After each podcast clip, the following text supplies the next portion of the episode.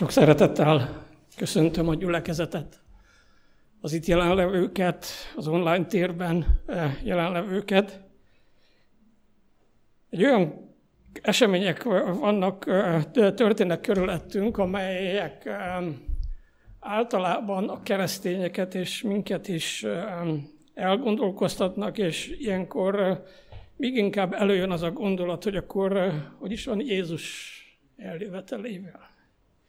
Aztán vannak, akik azt mondják, hogy hát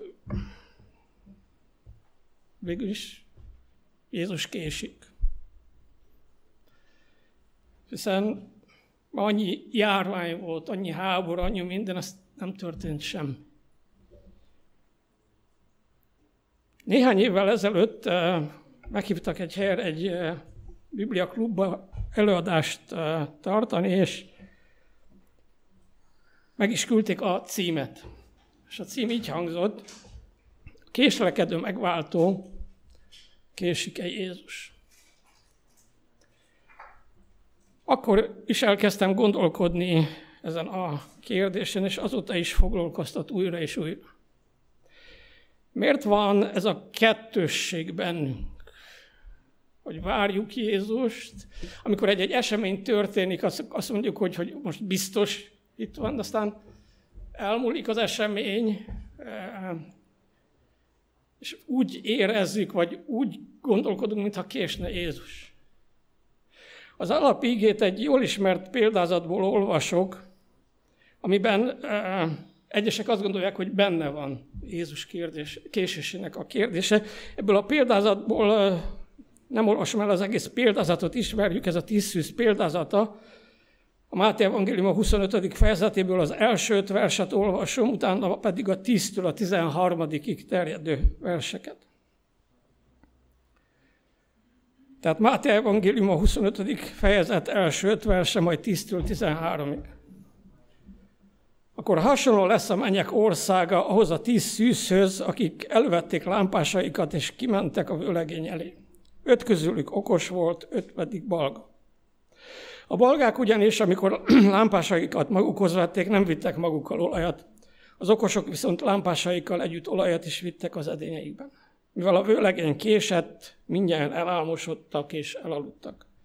Majd a tizedik verstől folytatom, amíg azok vásároltak, megérkezett a vőlegény, és akik készen voltak, bementek vele a menyegzőbe, majd bezárták az ajtót. Később pedig a többi szűz is megjött, és így szólt így szóltak, Uram, Uram, nyis ajtót nekünk.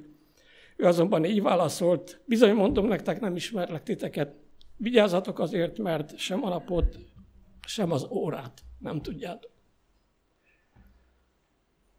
Az 1980-as években történt, hogy a, a gyülekezetben, ahol felnőttem, a Szamosújvári gyülekezettel egy hétvégére meglátogattuk a Sepsi Szentgyörgyi gyülekezetet a kórussal. Volt a délelőtti Isten, szombatiskola délelőtti Isten tisztelet délután, és közben egy másik településre és el kellett utazzon a kórus arra a településre, ahol a lelkész annak idején született, a mi lelkészünk annak idején született. Mikor vége volt az Isten tiszteletnek, elmondták, hogy hánykor találkozunk a busznál, mindenki elment ebédre különböző testvérekhez, Hárman voltunk, három fiú, aki egy családhoz elmentünk, megebédeltünk, beszélgettünk. Láttam, hogy az idő egyre telik, próbáltam jelezni, hogy ez itt nem lesz jó. Végül elindultunk, és nagyjából öt perccel később érkeztünk, mint ahogy a busz indulásának az idője, időpontja volt, vagy itt megbeszéltünk, és a busz sehol elment. Mi meg ott maradtunk.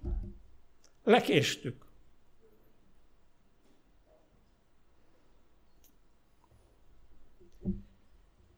Jártatok már úgy, hogy későn érkezett a, érkeztetek a vonat, vagy a busz, vagy a repülő indulási idejehez képest, és a jármű elment. Milyen érzés volt ez?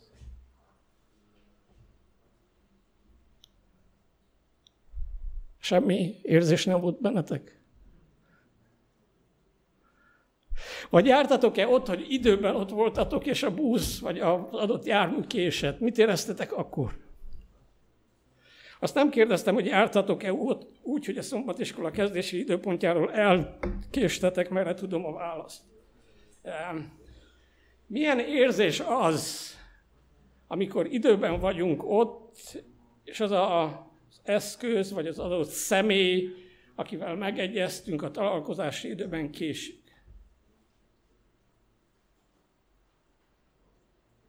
De térjünk vissza a kérdéshez. Késik-e Jézus?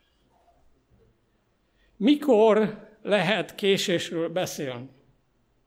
Mikor lehet számon kérni valakin a késést? Két feltételnek kell teljesülnie.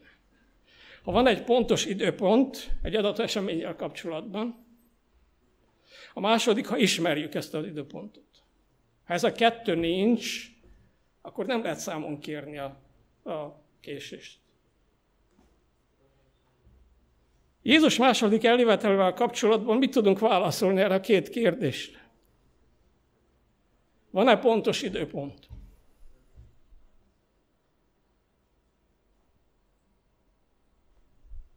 Nem hallom, csak a fejed.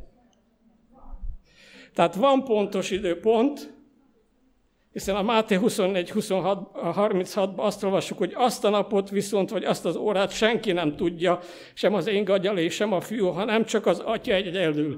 Tehát van pontos időpont, csak nem ismerjük. Meggyőződésem, mely a Bibliának a megváltási tervről, Istenről, Jézusról található információra támaszkodik, hogy ahogy Jézus pontosan akkor érkezett a földre, született meg első eljöveteleikor, amikor a megváltás tervében még az ember teremtése előtt meg lett határozva, hogy Pál a Galáciai levél 4. fejezet 4. versébe fogalmazza, fogalmaz, de amikor eljött az idő teljessége, Isten elküldte a fiát, vagyis amikor meg volt tervezve, akkor megjött. Ugye a második eljövetele is pontosan akkor történik, amikor Isten azt megtervezte egy másodperccel, egy nanomásodperccel sem előbb vagy később. Felmerül a kérdés, hogy akkor mit kezdjünk azokkal az ígékkel, amelyek az első olvasásra azt sejtetik, hogy Jézus késik. Vagy azzal az érzéssel, ami ott van nagyon sok adventistában, hogy ő késik. Bár ezt ilyen nyíltan nem mondjuk ki, de amikor azt mondjuk, hogy miért nem jött még el. Vagy miért nem jön még el, pedig vagy ha akkor és akkor eljött volna. Erre mindjárt visszatérek, most válaszoljunk a második felvetésre. Ismerjük-e az eljövetelének az időpontját? Van pontos időpont, ismerjük-e? A Márk evangélium nem ismerjük, Márk 13.32-ben azt mondja, hogy azt a napot viszont, vagy azt az órát senki sem tudja, sem az angyalok, az égben sem a fű, hanem csak az atya. Vagy a Máté 25.13-ban az alapigének a befejező verse, a 13. vers, vigyázzatok tehát, mert sem a napot, sem az órát nem tudjátok. Erre szokták egyesek mondani, hogy de a hónapot és az évet igen, mert ezt nem zárja ki a Biblia szöveg. Szerintem az sem. Tehát mihez képest késik, már nem tudjuk, mikor jön el. Persze mondjuk, hogy vannak események, amelyek afelé mutatnak, de akkor is nem tudjuk, mikor jön. Elgondoltunk már ezen, hogy miért beszéltek a múltban, és néha mi is a jelenben arról, hogy a megváltó, aki másodperc pontossággal érkezett első eljövetelekor, késik akkor, amikor a megváltó tettének a végi, végső eredményi valósággá válik amikor megkapja az ember a végső jutalmat, az örök, örök élhet az újjáteremtett földön. Amikor az örök élet, ami már most a miénk valóságá válik életünkben. Mihez viszonyítjuk a késést, amikor nem tudjuk az eljövetelének az idejét? A Jézus Élete című könyvben a Jézus első eljövetelével kapcsolatosan, amikor kapcsolatos kérdésről ír, Ellen White azt mondja, hogy mindazonáltal, ahogy a csillagok haladnak roppant körforgásukban a számukra kijelölt pályán, hogy Isten sem siet és nem is késik szándéka véghez vitelében. Szerintem ez a második eljövetelre is igaz. Miért beszélünk akkor gyakran késésről? Isten gondviselése van abban, hogy mi emberek nem látjuk a holnapot. Nem véletlenül nem tudjuk az időpontját. Ha Pálapostól nem hitte volna, hogy ő is azok közé tartozik, akik, ahogy a Tesszalonikai első levél 4. fejezet 15. versében, ő ezt így hitte, élnek és megmaradnak az Úr eljöveteléig, nem lett volna képes arra, hogy bejárja a mediterrán világot az evangélium jó hírével. Ha János apostol tudta volna, hogy Jézusnál a hamar 2000 évnél tovább tart, reménytelenül halt volna meg a Patmos szigeti számüzetésében. De hitte, hogy megélheti Jézus eljövetelét, és ez a hit erőt adott neki. A jelenések könyvének bevezető és befejezése, befejező része is arról szól, hogy az ős keresztények szívét áthatotta ez a boldog reménység, hogy az ő életükben jön el Jézus. A jelenés egy hétben azt olvassuk, hogy ime eljön a felhőkön, és meglátja minden szem, azok is, akik által szegezték, és siratja ott a föld minden nemzetsége, úgy van. A jelenések 22-20-ban azt vagyis a befejező szakaszban így szól az, aki ezekről bizonyságot tesz, bizony hamar eljövök, ámen, jöjj Uram Jézus. De én emlékszem nagyszüleimre, emlékszem édesanyámra, hogy ő azt hitte, meg volt győződve arról, hogy Jézus az ő idejében jön-e. Nagypapám 1988-ban halt meg, édesanyám 1995-ben. Számoljátok ki, hány év telt el azóta. És ennek ellenére mai napig én is azt hiszem, hogy az én életemben jön el Jézus. Hogy fogalmazzam úgy, hogy én vagyok az utolsó nemzedék egyik tagja. Mi azért várjuk Jézus Krisztust, mert találkozni akarunk vele. Krisztus második adventje nem egy elvont tanítás számunkra. Elolvastam azokat a szakaszokat, ahol az apostolok Jézus második eljöveteléről írnak. Mindegyik mozgalmas és dinamikus, erőteljes színekkel festi meg az első keresztények várakozását. Az apostolok és az első században élt keresztények vágyakoztak arra, hogy személyesen találkozzanak Jézus Krisztussal, aki megváltotta őket. Ez a bensőséges elkötelezettség a legfontosabb motiváló erő volt, és ez a motiváló erő ma is sok keresztény életében. Olvassátok ebből a szemszögből uh, Ellen White írásait, és figyeljétek a nyelvezetét, amikor a második eljövetelről beszél, végig kíséri az a gondolat, hogy ő azt hiszi, hogy az ő életében jön el Jézus. Pedig profétanő. A Krisztus várás azonban nem lehet egyszerű rajongás, ami megbénít és elhanyagoljuk a napi teendőinket. Nem maradhat, hogy visszautaljak az 1844 es események előtti időszakra. Nem maradhat a kukorica a mezőn, mert jön Jézus, hanem akkor is le kell szedni. Amilyen fontos volt az üzenet, hogy Jézus hamar, amilyen fontos az üzenet, hogy Jézus hamar eljön, olyan fontos az a figyelmeztetés is, amit szintén benne van a Bibliában, hogy ne gondoljunk minden kerek évforduló. Minden gazdasági, társadalmi válság, minden járvány, minden természeti csapás, pápaválasztás, pápai enciklika kapcsán arra, hogy itt a világ vége. Egyébként csak a világ végét, én nem a világ végét várom, hogy hanem Jézus a második eljövetelét. Jézus így figyelmeztet abban az igében, amelyet az elején már idéztük, hogy ne legyünk rajongók, 24, Máté 24, 36, azt a napot viszont, vagy azt az órát senki nem tudja, sem az ég angyalai, sem a fiú, hanem csak az atya egyedül. Szintén a Jézus élete című könyvben azt olvassuk, ha megadta volna a pontos időt, akkor vajon miért buzította éberségre a tanítványait? Vannak, akik azt állítják, hogy tudják az Úr megjelenésének a napját és óráját, és a legnagyobb komolysággal határozzák meg a jövőt. Az Úr azonban óvaint ettől a magatartástól. Az emberfia második eljövetének a pontos ideje Isten titka. Az első körzetemben, amit a eh, körzet, eh, a második körzetemben, amikben körzetvezető elkészként eh, szolgáltam, az egyik gyülekezetében volt egy tag, és 1998-ban oda jött hozzám, és azt mondta, hogy ha 2000-ben nem jön el Jézus, akkor soha. Egyébként volt egy ilyen váradalom az adventisták között is, hogy 2000-ben eljön Jézus.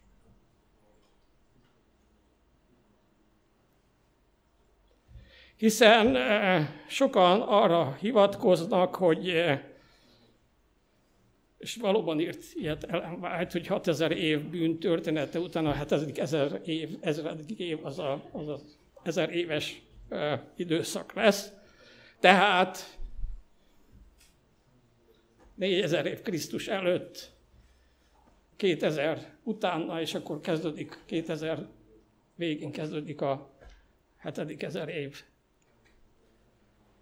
Ma ezt amikor elindult a vírusjárvány, valakik ezt úgy fogalmazták meg, mert szerintük pontosabb számítással rendelkeznek, hogy, hogy 24 táján lesz a vasárnap törvény, és 27-ben jön el Jézus. Én boldog lennék, mert akkor a lelkészi szolgálatból egyenesen a mennybe mennek, és nem kéne nyugdíjba vonuljak.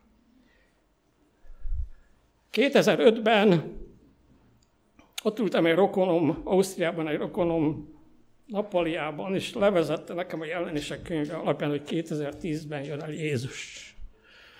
Aztán 2011-ben is ugyanabban a fotelben ültem, és akkor azt mondta, ugyanolyan magabiztosan levezette, hogy 2014-ben jön el Jézus. 2002. december 21-én a Maja naptár szerint világ vége lett volna, és a kereszténység része akkor is kicsit felbojdult.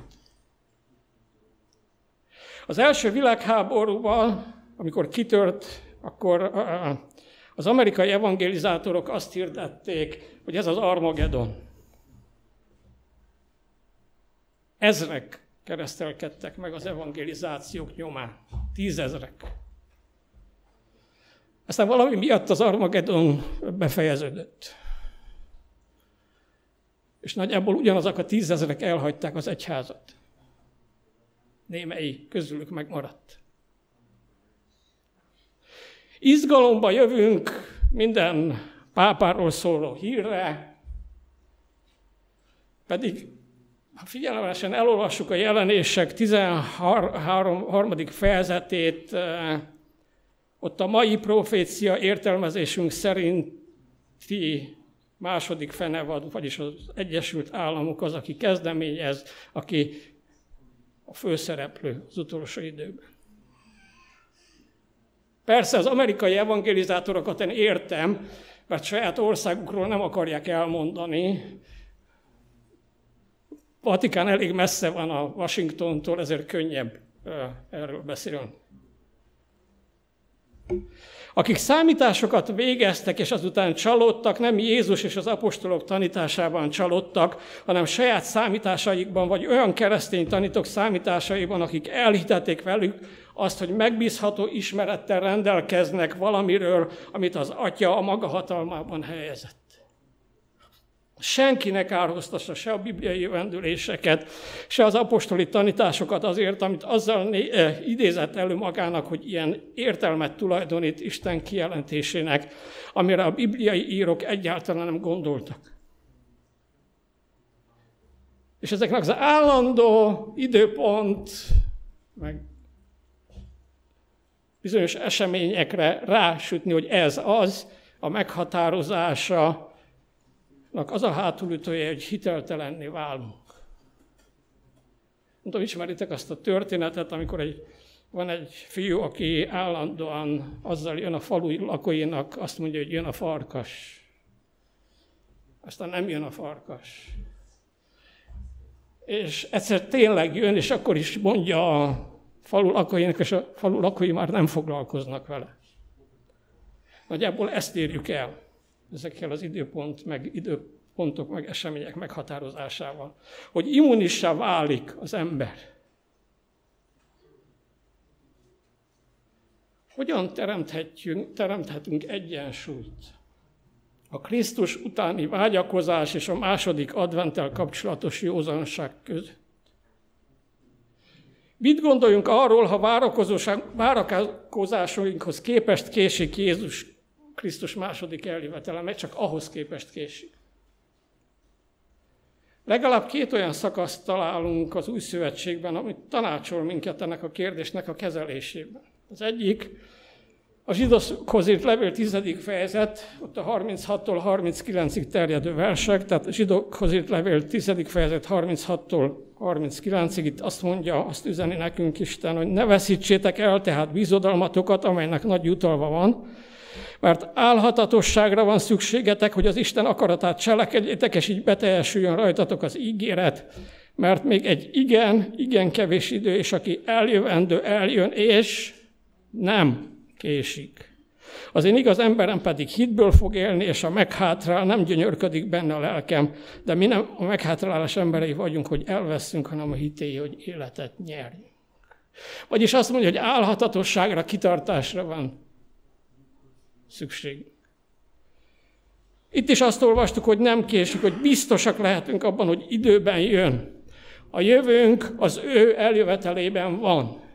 Jön, hogy a reménységet, bizonyosságát tegye. Jön, hogy eltörölje a szenvedést, a háborút, hogy békességet teremtsen, de leginkább azért jön, mert velünk akar lenni. Össze akart költözni velem és veled. Egy háztartásban. Ő az időnek az ura. Elővetelének nem az időpontja, hanem a ténye a fontos, és az megkérdőjelezhetetlen. A megpróbáltatások között Isten ígéretében bizakodva csak egyféleképpen lehet élni, hitben és hittel. Csak aki hisz tartja igaznak és tudja elfogadni Isten ígéretét, tud benne bízni. Krisztus eljövetelének látszólagos késése Isten kegyelmének és türelmének a jel, ez a másik e, íge, ami ezzel fog, ami erre rávilágít. Vár, várt, hogy te megismerjed, elfogad. És erről szól ez a második szakasz, a Péter második levele, harmadik fejezet, kilencedik verse, ahol azt mondja, hogy nem késlekedik az Úr az ígérettel, amint egyesek gondolják, hanem türelmes hozzátok, mert nem azt akarja, hogy némelyek elvesztenek, hanem az, hogy mindenki megtérjen. És ez arra is rávilágít, hogy Isten időszámítása más, mint az embereké. Mindenként mi is másképp. Más fogalmaink vannak az időről. Egyszer valakitől kértem valamit, még titkári koromban, és azt írta vissza e-mail, hogy eh, hamar küldöm. Ha valaki azt írja nektek, hogy hamar küldöm, mit gondoltok? Mennyi időn belül küldi? Tessék? Két hét múlva történt meg ez a hamar. Nála a hamar az két hét volt, nálam nem. Egy másik alkalom azt írta, hogy mindjárt küldöm. Most nála ez az, mindjárt ez egy és fél nap volt. Tehát 36 óra. Krisztus visszajövetelnek az időpontját sem az első keresztények, sem az utánuk következő nemzedékek nem állapíthatták meg, mert az egyedül az atya tudja, hogy azt az ige hirdetésem elején is jeleztem. Isten nem az emberek időmértékével mér, Először is Krisztus visszajöttenek a tényét és időpontját Isten végtelen irgalmasságának a fényében kell számon tartani és várni. Az a nap nem azért nem jött el, mert Isten késlekedik, vagy meggondolta magát, hanem azért, mert irgalmas, tehát türelmes és időt ad mindenkinek a megtérésre. Azt akar, hogy a bűnösök megtérjenek és örök életet élnek. Persze, egyszer egy vonalat fog húzni. Ez nem kérdés, és lezárul minden, de hogy mikor, az is az ő hatalmában van. Gondoljuk végig, időnként idézik nekem Ellen White-nak egyik idézetét, amely azt mondja, hogy ha a keresztények így és úgy elkészültek volna, akkor Jézus már rég eljött volna. De gondoljuk végig, ha ez a 19. században írta, ha a 19. században eljön Jézus, akkor ma nem tartanám meg ezt az ige hirdetést. Ti nem ölnetek itt, meg se születtetek volna. Nem lett volna esélyünk arra, hogy mi is azok között legyünk, akik a többi megváltottal együtt beléphetnek a mennybe és az új Jeruzsálembe. Isten türelmes volt hozzám, megvárta, hogy megszülessek, hogy felnőjek, hogy meghalljam az evangélium hívását.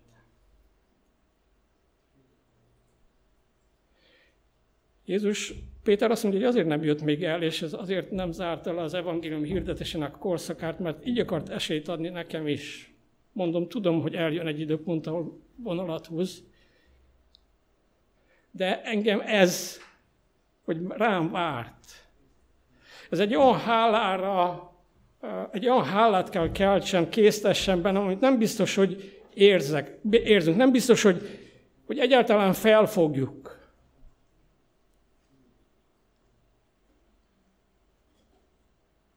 De tényleg gondoljátok át. Az emberiség elkészül a 19. századra, és eljön Jézus, akkor te nem léteznél. És a mennyben sem lennél. Engem ez inkább, sokkal inkább alázatra, mint türelmetlenségre, hálára, mint kérdésekre eh, és azoknak a szídására, vagy azoknak a minősítésére serkentene, akik nem készültek el annak idején, és ezért nem tudott eljönni Jézus. A késésről volt eddig szó, és megalapíthatjuk, hogy Jézus a megváltó nem késik, nincs késlekedő megváltó. Van az evangéliumokban két példázat, amelyeket Jézus mondott el, és szintén kapcsolódnak a késés kérdésköréhez, de egy másik oldalról. Néhány percre foglalkozunk e két példázattal, mert figyelemre méltó gondolatokat fogalmaznak meg, amire érdemes, amin érdemes elgondolkozni.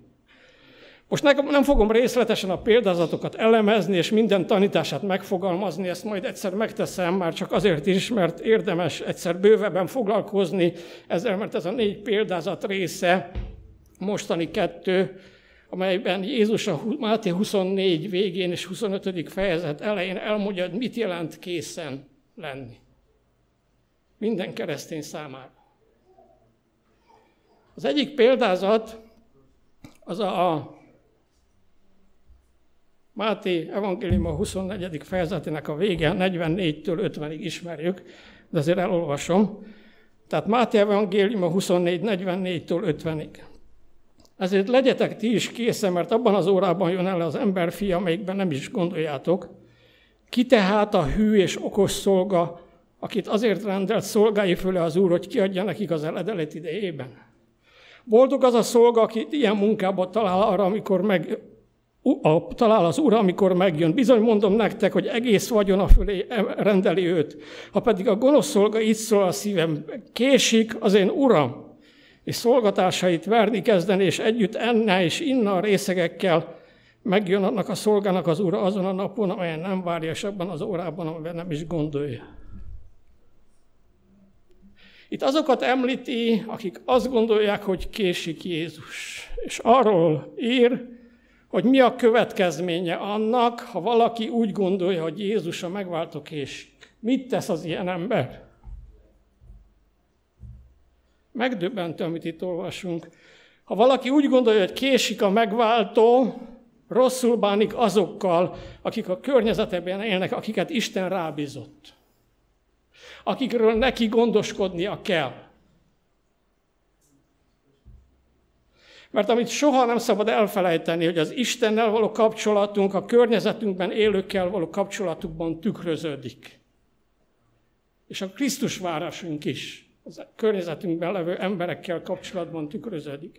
Sok keresztény ma is azt gondolja, hogy a hite, az Istennel való kapcsolata abban nyilvánul meg, hogy elhisz bizonyos tanokat, igazságokat, hogy ragaszkodik a teljes igazsághoz. Ne értse félre senki, az igazság az fontos. De valójában a hitünket kapcsolatainkban éljük meg. És az, ahogy bánunk egymással, tükörképe annak, hogy hogyan viszonyulunk Istenhez. Példázat azt mondja, hogy ha vered azokat, vagyis rosszul bánsz azokkal, akik rád, akiket rád bizott Isten, akkor akik közé helyezett Isten, a családod, a munkahelyed, a gyülekezeted, akkor abban a tévhitben élsz, hogy a megváltó késik. De meg is fordíthatnám, abban a tévhitben élsz, hogy késik Jézus, akkor rosszul bánsz azokkal, akik rád, akiket rád bizott Isten. És sok embert megkísért az, hogy ezt a példázatot leszükítse egy e.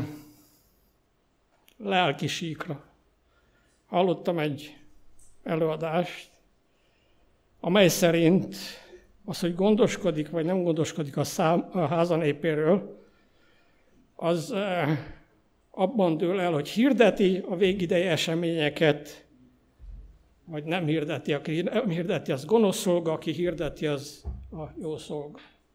Ez a példázat értelmének a káros leszűkítése csupán lelki, spirituális síkra terelése. És minden szűkítés egyben torzítás is. A rám bízottakról való gondoskodása, hozzájuk való helyes viszonyulás, az úgy a lelki, mint a fizikai és a szellemi szükségleteikre vonatkozik. A másik példázat, ez az alapígink, a tíz szűz példázata. Kikésik valójában. Ha figyelmesen olvassuk a tíz szűz példázatát. A mai ige hirdetés a késés kérdésével foglalkozik, csak erről a, ebből a szemszögből nézem meg a példázatot. Ebből a szemszögből alapigénket már olvastuk, egy részét felidézem, mégpedig onnan, hogy mivel pedig a vőlegény késett, aztán még ír valamit, és végül úgy fejezi be, hogy amíg azok távol voltak vásárolni, megjött a vőlegény, és akik készen voltak, bementek vele a menyegzőre, aztán bezárták az ajtót, később megérkezett a többi szűzés, és így szóltak, Uram, Uram, nyiss ajtót nekünk. Ő azonban így válaszolt, bizony mondom nektek, nem ismerlek titeket. Vigyázzatok tehát, mert sem a napot, sem az órát nem Tudjátok? Amire nagyon vigyázni kell a példázatnál az az, hogy a hangsúly nem azon van, hogy késik a vőlegény. És ez a példázat nem arról szól, hogy Jézus késik, hanem azon, hogy akik várják, mit tesznek. Akik úgy érzékelik, hogy késik, mit tesznek. Ez a példázat arra hívja fel a figyelmünket, hogy valójában nem a vőlegény késik, hanem az öt balga bolondszűz késik el mert ők maradnak le a menyegzőről. Ők érkeznek később. Az igazság az, hogy nem Jézus késik, hanem mi késhetjük le a mennyegzőt, Jézus eljövetelét. Többek között azt üzeni, hogy két csoport lesz, amikor, akkor, amikor a megváltó pontosan abban a pillanatban, amikor a megváltási terven benne van, nem hamarabb és nem később megjön. Az egyik csoport időben ott lesz, a másik lekési a találkozást. Persze ez is egy kép, nem szó szerint nem lesz ott, hanem nem lesz készen. Nem megdöbbentő? Miközben esetleg arról beszélünk, hogy késik a megváltó, én kések el. Ha figyelmesen elolvassuk a példázatot, a vőlegény érkezésének a pillanatáig nincs semmi különbség a két csoport között. Mind a kettőnek van lámpása, mind a kettőnek van olaj a lámpásában, mind a két csoport elalszik, mind a két csoport felébred, és kész fogadni a vőlegényt. A különbség annyi, hogy egyik nem visz tartalékolajat, de most ebben nem megyek bele. Mégis egyik lekési a találkozást, és a mennyegzőt a másik pedig találkozik Jézussal, és bemegy az esküvőre. Miért kési le? Mert elmegy olajat vásárolni. Krisztus példazatait című könyvben azt olvassuk, hogy mindkét csoportot meglepetésszerűen érte ez a fordulat, de az egyiket felkészülten találta, a másikat pedig nem.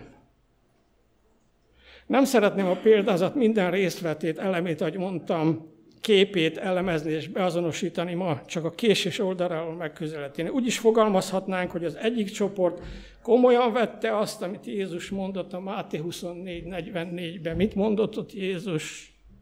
Ezért legyetek ti is készen, mert abban az órában jön az emberfeje, amelyikben nem is gondoljátok. Egyébként maga Jézus mondja el egy másik példázatban, ami az eheti tanulmányunkban is benne volt, hogy ki a bölcs, okos, és ki a balga bolond. A Máté 7, 24-27-be. Mi van ott? Az a bölcs és okos, aki hallja és cselekszi, az a balga bolond, aki hallja és nem cselekszi. Tehát aki számára a hit gyakorlatot jelent, és nem csupán elméletét.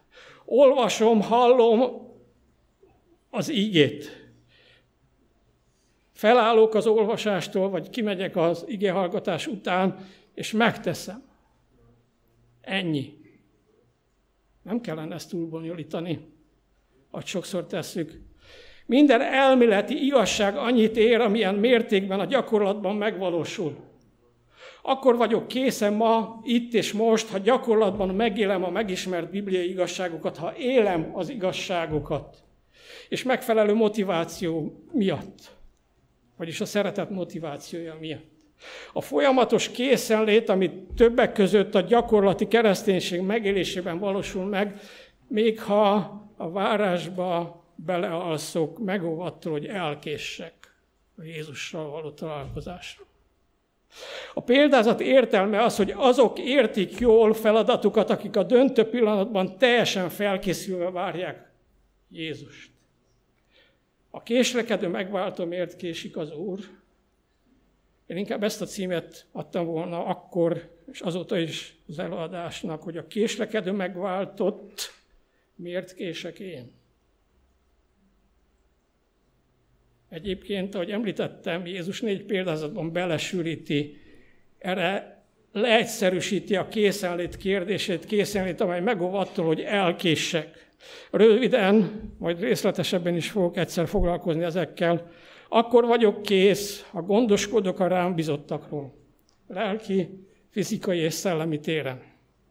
El kell kerülni a lelkiekre való leszűkítést.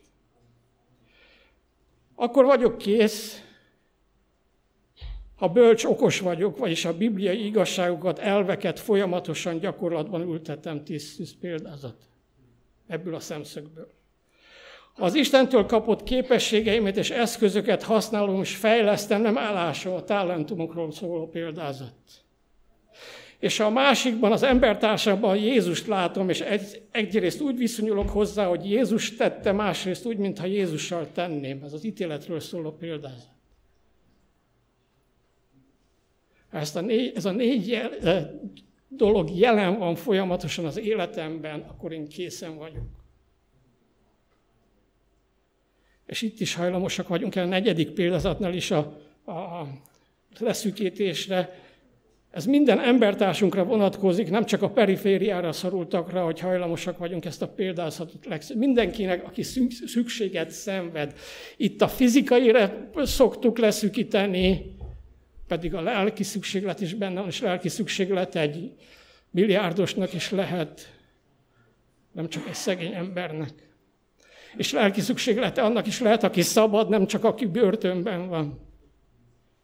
A Jézus életet című könyvben azt olvassuk, hogy Krisztus szeretete nem korlátozódik az emberek egy bizonyos osztályára, csoportjára.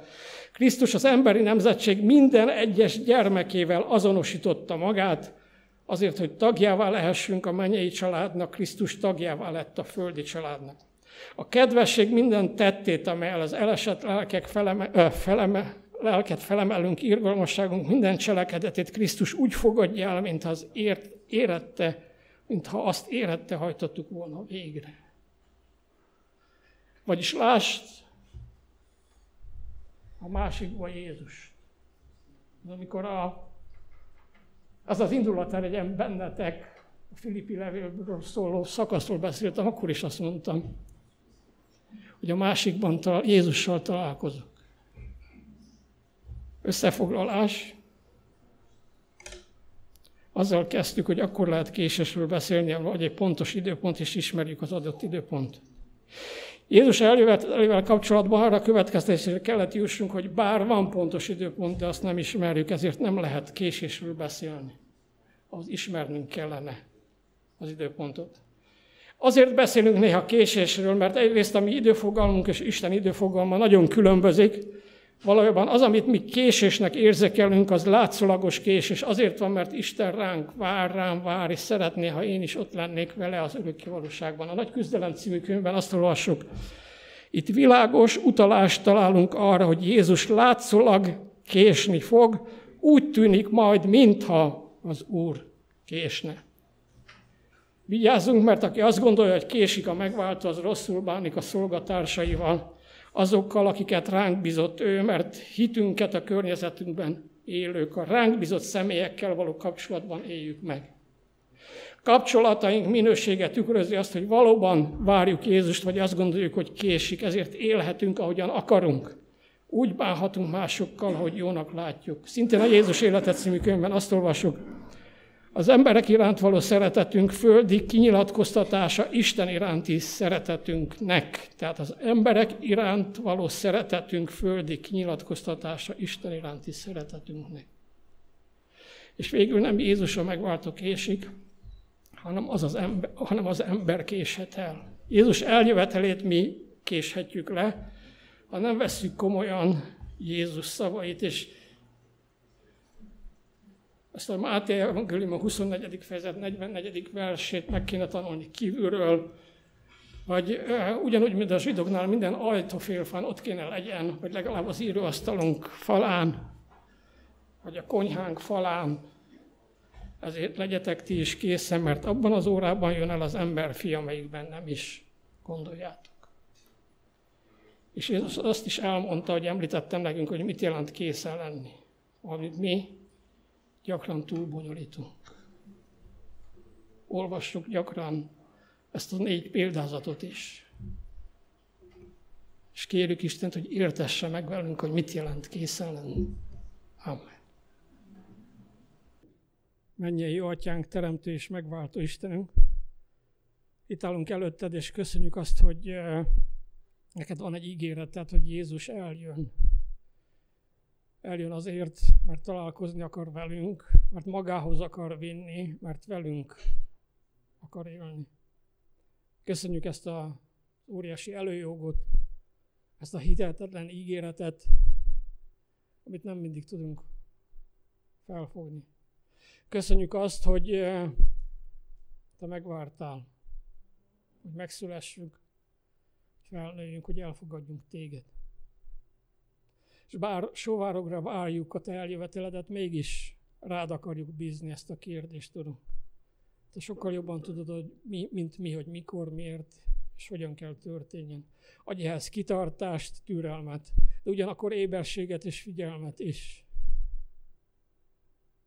És hát, hogy napi kapcsolatban legyünk te veled, mert a itt fontos számunkra a veled való élő kapcsolat, Jézussal való élő folyamatos kapcsolat, akkor ott leszünk veled az örök kivalóságban.